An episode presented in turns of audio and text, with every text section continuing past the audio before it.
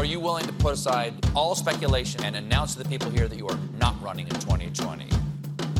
No. Overall, wages are down. People are working longer hours for less money. Obama these aren't illegal immigrants. of African Americans uh, being mistreated in Also society. noting that world leaders laughed at President Trump. Amendment Thanks rights. to the Russian witch president's trade war. You know what it is? My new slogan, 2020. America great.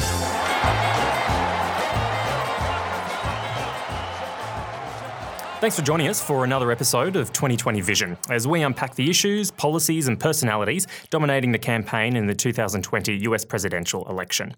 The proposed breakup of big tech and treatment of workers in Amazon warehouses has dominated discussion among Democratic candidates this week, while the White House has released President Trump's proposed 2020 budget, and negotiations continue over the tit for tat tariff war between the United States and China. Our guest this week is going to talk us through a number of these issues, but before we meet her, let's have a listen to what Elizabeth Warren had to say in regards to her latest salvo against the big technology companies. Another day, another big, bold new shoot the moon policy proposal from a Democratic presidential contender. Senator Elizabeth Warren has been criticizing social media websites, including Facebook, and has a plan for breaking them up using antitrust legislation. They think they can come to towns, cities, states, and bully everyone into doing what they want.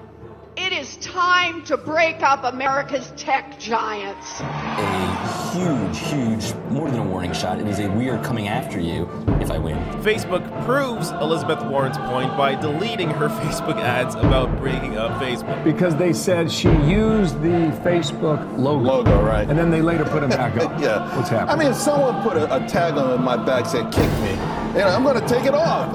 They think they can scoop up all of our personal data and sell it to whoever they want for whatever purposes.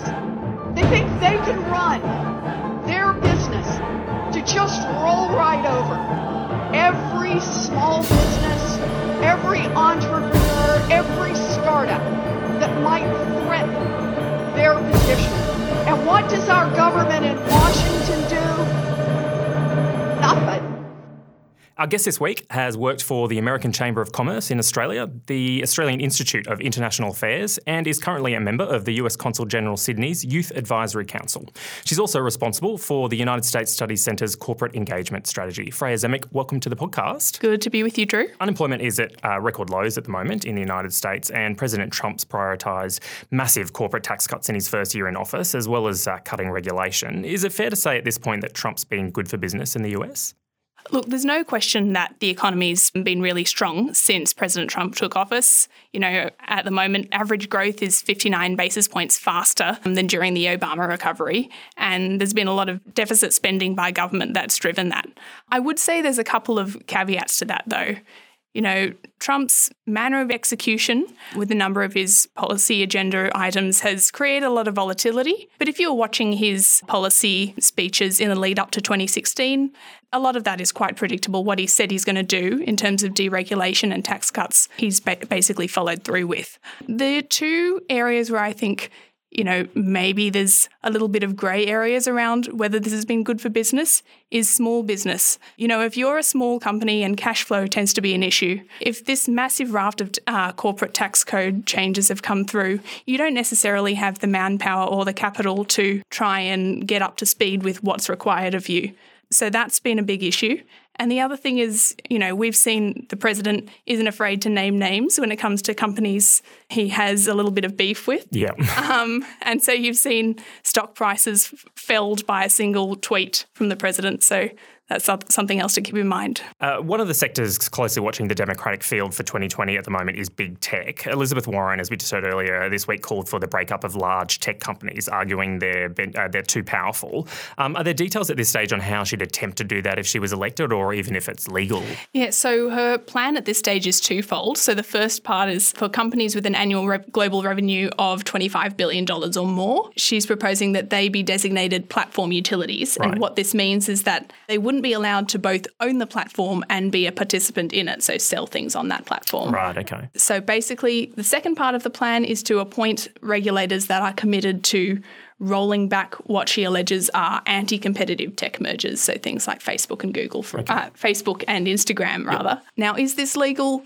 Well, not really, because in the Sherman Act, which is the uh, key antitrust legislation in the US, there's nothing that says a company is not allowed to have an, a monopoly. They're just not allowed to entrench and enforce that monopoly. Okay. So it's, I would say at this point, unlikely that attempts to break up these tech companies are going to be successful. And why is that? Well, we've been here before with Microsoft back in the uh, 1990s. Right, of course. So this was a landmark case in the world of antitrust for the software industry. And basically, Microsoft had a monopoly in the operating system market. Yep. And the US government accused them of entrenching that monopoly by tying Windows and Internet Explorer so effectively blocking competition from rival web browsers. Okay. So the initial proposal was to break up Microsoft. However, that was appealed and they ended up with just placing some legal restrictions around them. So based on that precedent, I'd say that there's a low probability that these tech companies are going to be broken up and they'd be using that precedent and preparing to fight any proposals by Elizabeth Warren through the court system if she gets elected. This is the latest salvo in what some have uh, dubbed a, a techlash uh, in the United States. Um, Amazon recently abandoned plans to open a new headquarters in New York after a campaign against it by progressive activists. A couple of years ago, we couldn't get enough of these big tech companies. So what's what's sort of changed? I think put simply, concern about privacy has yep. really eroded public trust. Okay. So what's happened with Amazon is a symptom of this trend where consumers and often shareholders as well expect a lot more from companies as global corporate citizens. Right. So, as a consequence, we've seen companies pour a lot more money into things like impact marketing, yep. corporate social responsibility, and that's particularly pronounced in areas where they might have a factory or they have a lot of their target market. I think we'll probably look back on this Amazon decision yep. in years to come as one of the first major departures from what are called opportunity zones in the US. So basically, this is when a particular jurisdiction will give companies a range of incentives like tax holidays to try and get them to set up in their particular city. Yep. Um, so we've seen this, for example, with Twitter in San Francisco, in a particularly sort of lower socioeconomic area of San Francisco. They gave Twitter a tax holiday to come and set their office up there. And this has been a standard practice across the US for quite a number of years. You know, the benefits are alleged to be job creation. But on the other hand, a lot of people criticize this and say it actually pushes vulnerable constituents out of those areas to right. make way for people with a higher propensity to. Yeah, rents get higher, all that sort of stuff. Exactly. Yeah. So what's been really interesting is, you know, I was in the US a couple of years ago and the cities I visited and spoke to local officials in, they were bending over backwards trying to push their case for Amazon to set up their second HQ right. there. Now, the speed at which this turnaround has yeah, happened so quickly is just breathtaking. Yeah. And I think it speaks to two things. A, the ease with which populist movements um, like what's happened in New York, has been able to mobilize thanks yep. to social media, yep. but also the way these have diluted the potency of corporate lobbying in a way that hasn't been possible previously. Yeah, a lot of this is coming from potential Democratic candidates in 2022. So it seems to be almost a prerequisite if you're running for, for office to be sort of at least critical or cynical of, of these big tech companies sort of moving in. Yeah, exactly. It's part of that sort of populist wave that we've seen sweep across the world yeah. in the last few years. And I think it's not going away. As if to prove Elizabeth Warren's point this week, Facebook got itself into trouble blocking ads from her campaign advocating for the breakup of these companies. How much do you think these scandals involving the democratic process, so things like the 2016 Russian interference scandal uh, and the uh, Cambridge Analytica scandal, how much has that impacted, I think, this negative or suddenly negative view of these tech companies? I think at its core, you know, this concern around the internet taking on a life of its own has become the dominant consideration. Right. So, you know, it's 30 years this week since the yeah, internet right. was yeah, founded. Yep. It was initially sold to consumers as this benign platform where it's going to democratize the world's yep. information and the services that you can access on it. Somewhere along the way in the last 30 years, it's become this very opaque institution. There's not a lot of transparency around algorithms, which yep. is driving a lot of this blowback that we're seeing yeah. from consumers. You know, individuals' data and their online pr- uh, footprint is being monetized in a way that I think very few people could have conceived of Yep. 30 years ago. And so now it's this perception of a loss of control that they weren't necessarily expecting. Yeah. I guess one thing we've got to think about is the way we want to regulate these tech companies proportional to the way we might want to regulate other sectors? Mm-hmm. Or is this an outsized reaction that we're having because of the level of influence they have on our lives? It's not just politicians that are concerned about big tech dominance. Uh, this week we saw News Corp call for a breakup of Google's operations. Why are media businesses so keen to see these sort of sell offs or breakups of Google's business units? It's a great question, and I think the answer is twofold.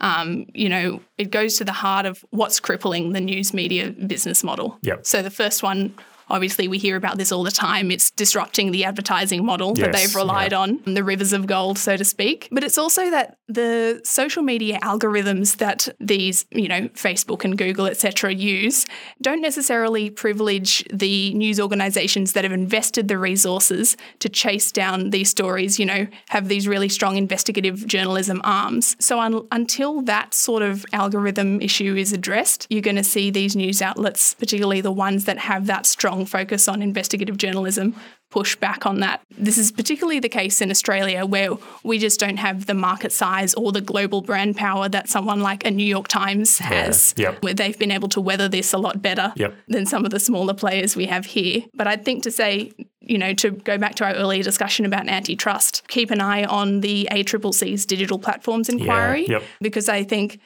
we could see Elizabeth Warren try to emulate this process in the run up to 2020 as she's trying to crack down on big tech. You know, there's echoes of that around the world in the EU as well. Uh, last month, the uh, US uh, Court of Appeals in Washington, D.C., heard arguments in what's been called the most high profile legal battle uh, in the history of the internet. Uh, it's a case to decide internet regulation, or so called net neutrality. You've written a fair bit about this issue. Can you explain for listeners maybe who aren't as familiar with this issue, or at least sort of the stakes involved, what is this case all about? So, net neutrality rules basically means that internet service providers, ISPs, have to treat all the data content equally. So, they can't do things like create paid fast lanes for particular types of content um, or throttle the speeds at which they deliver content to consumers. Okay, so some websites would be faster than others under what they would want or propose. Is that Potentially, yes. Right. So if they've got a particular partnership with a content provider, Yep. or if they're vertically integrated and provide their own content, they can pr- privilege that content um, at faster speeds versus a rival. Okay. So, for listeners, you know, this is going to have big impl- implications for things like streaming services like Netflix. Yep. That's probably the most salient example. Okay. Um, but it really touches virtually everything that you might use broadband internet for. Okay. So this has gone back and forth in the US through the courts. You know, back in 2015, the Obama administration brought in the Open Internet Order. That's since been repealed by the FCC, the Federal Communications Commission, in 2017. And now there's been a lot of debate since then. And just this week, the Democrats in the House have introduced a bill to try and reinstate those Obama era regulations Right. around net neutrality. So um, we haven't heard the last of it. No, and it looks like it'll be settled both either in Congress or in the court. Yeah, yes. And there's a fairly vocal coalition of supporters of net neutrality from quite interesting parts of the internet community that are backing it. You wrote a piece last week for Young Australians in International Affairs looking at US China competition and the ramifications for Australia. This is another area I think that people have a maybe a peripheral awareness or understanding of, and a lot of the discussion, certainly in Australia, sort of seems to be focused on national security issues. Let's have a listen to some of the back and forth on this issue from the White House. It looks very much like the trade war fears are very real. 5% for steel. It'll be 10% for aluminum. Retaliation starting today. China will slap tariffs on $3 billion worth of U.S. Donald Trump goods. just announced that he's imposing 10% tariffs on $200 billion worth of Chinese goods. There doesn't seem to be any quick resolution of this thing, and the president is pretty resolute. Will Presidents Trump and Xi find a way to end the trade war over some Argentinian steak? Well, the leaders of the world's two biggest economies will meet on Saturday on the sidelines of the G20 in Buenos Aires. Looking for the United States, I would say it's probably more likely that a deal does happen. News breaking over the weekend that President Xi now uh, getting very concerned about the possibility of a summit in Florida. He saw Donald Trump walk away uh, from uh, the summit in Hanoi uh, with North Korea. He doesn't want to fly all the way to Florida to be embarrassed by the president. I'm in no rush. I want the deal to be right. Much more importantly, uh, somebody said, I'm in a rush. I'm not in a rush at all. Right now, uh, we're getting billions and billions of dollars of tariffs paid into our coffers. I am not in a rush whatsoever. It's got to be the right deal. It's got to be a good deal for us. And if it's not, we're not going to make that deal. But I will say that deal's going along very nicely. Freya, from an economic standpoint, how is business being affected by this ongoing trade war? So I think it's important to distinguish here between the long run impacts and the short run impacts. Okay. So in the short term, you know, Australian exports are more competitive thanks to a falling Aussie dollar. Yep. And certain sectors, particularly agricultural products for us, will benefit from substitution. So US products are going to be comparatively more expensive, and Yep. therefore Chinese consumers might look towards Australia as an alternative to provide some of these goods. Okay. In the long run, though, a trade war is going to depress global demand, and that hurts businesses everywhere, but especially Australia because we're so heavily trade exposed and we're essentially a price taker on these global markets. Apple announced in January uh, it had missed um, revenue targets thanks to falling demand in China. Markets have also been a bit volatile because of fears of this global slowdown that you just mentioned. We know Trump is a bit of a market watcher. Do you think that puts pressure on him to come to a deal and lift tariffs as soon as possible? I think the flip side might be true that markets are very responsive to how these negotiations are progressing. Yep. But I don't think the market machinations are a dominant consideration for Trump that's forcing his hand on these deals. Right. So on this issue, I think Trump is predominantly driven by uh, the key constituents in his base. So think farmers, think auto workers um, who are highly trade exposed and they can't afford to have this trade war stretch into the never ending future. Uh, on a completely separate issue, uh, last week we had International Women's Day. One of the areas I think it's fair to say was been sort of lacking in female representation has been foreign policy scholarship and public conversation on foreign policy. As someone in that field, what do you think it's going to take to remedy this underrepresentation in the practice of international affairs in Australia? So I think the first step towards better female representation is visibility. Yeah. So it's been really uplifting in recent years to have a female foreign minister, Yeah, female yeah. defence minister, Yeah. female shadow foreign minister. Yeah, that's right. Um, so having that sort of visibility and role models is is very important. Mhm. We also have a responsibility, I think, in the world of think tanks to try and break the mold of this perception of think tanks as the domain of the pale, stale male brigade. yes, yep. Um, so that really means for us looking beyond what are sometimes the loudest voices in the room Yeah. and trying harder to seek out those diverse perspectives. Mhm. You know, it's very easy to put up a, a panel of all all male experts, but with the entire think tank community coming together to take what's sometimes called in the private sector the panel pledge, which is a commitment to only speaking on panels that have a equal gender representation. I think we're going to start seeing a bit of a shift in terms of how we perceive um, who are the most authoritative voices on a particular issue. Well, from this pale, stale male, thank you very much for joining us this week. Thank you. If you're interested in hearing more about the economic climate in the United States and its impact on Australia, on March 20 in Sydney, we're hosting the Global Head of Economic Research for Indeed.com, Martha Gimbel, in conversation with the United States Studies Centre's Director of Trade and Investment, Dr. Stephen Kirchner. They'll be talking about income inequality. And on March 28, the Centre will host a speech by Microsoft President Brad Smith, who's in Australia talking artificial intelligence, ethics and governance, and the use of facial recognition technology. There's information and tickets to both events available on our website, ussc.edu.au. Thanks this week to the MIT Concert Choir, Chad Crouch, Lobo Loco, and the Baba Mara Brass Band for their musical contributions, and to the University of Sydney's Faculty of Arts and Social Sciences for their studio assistance.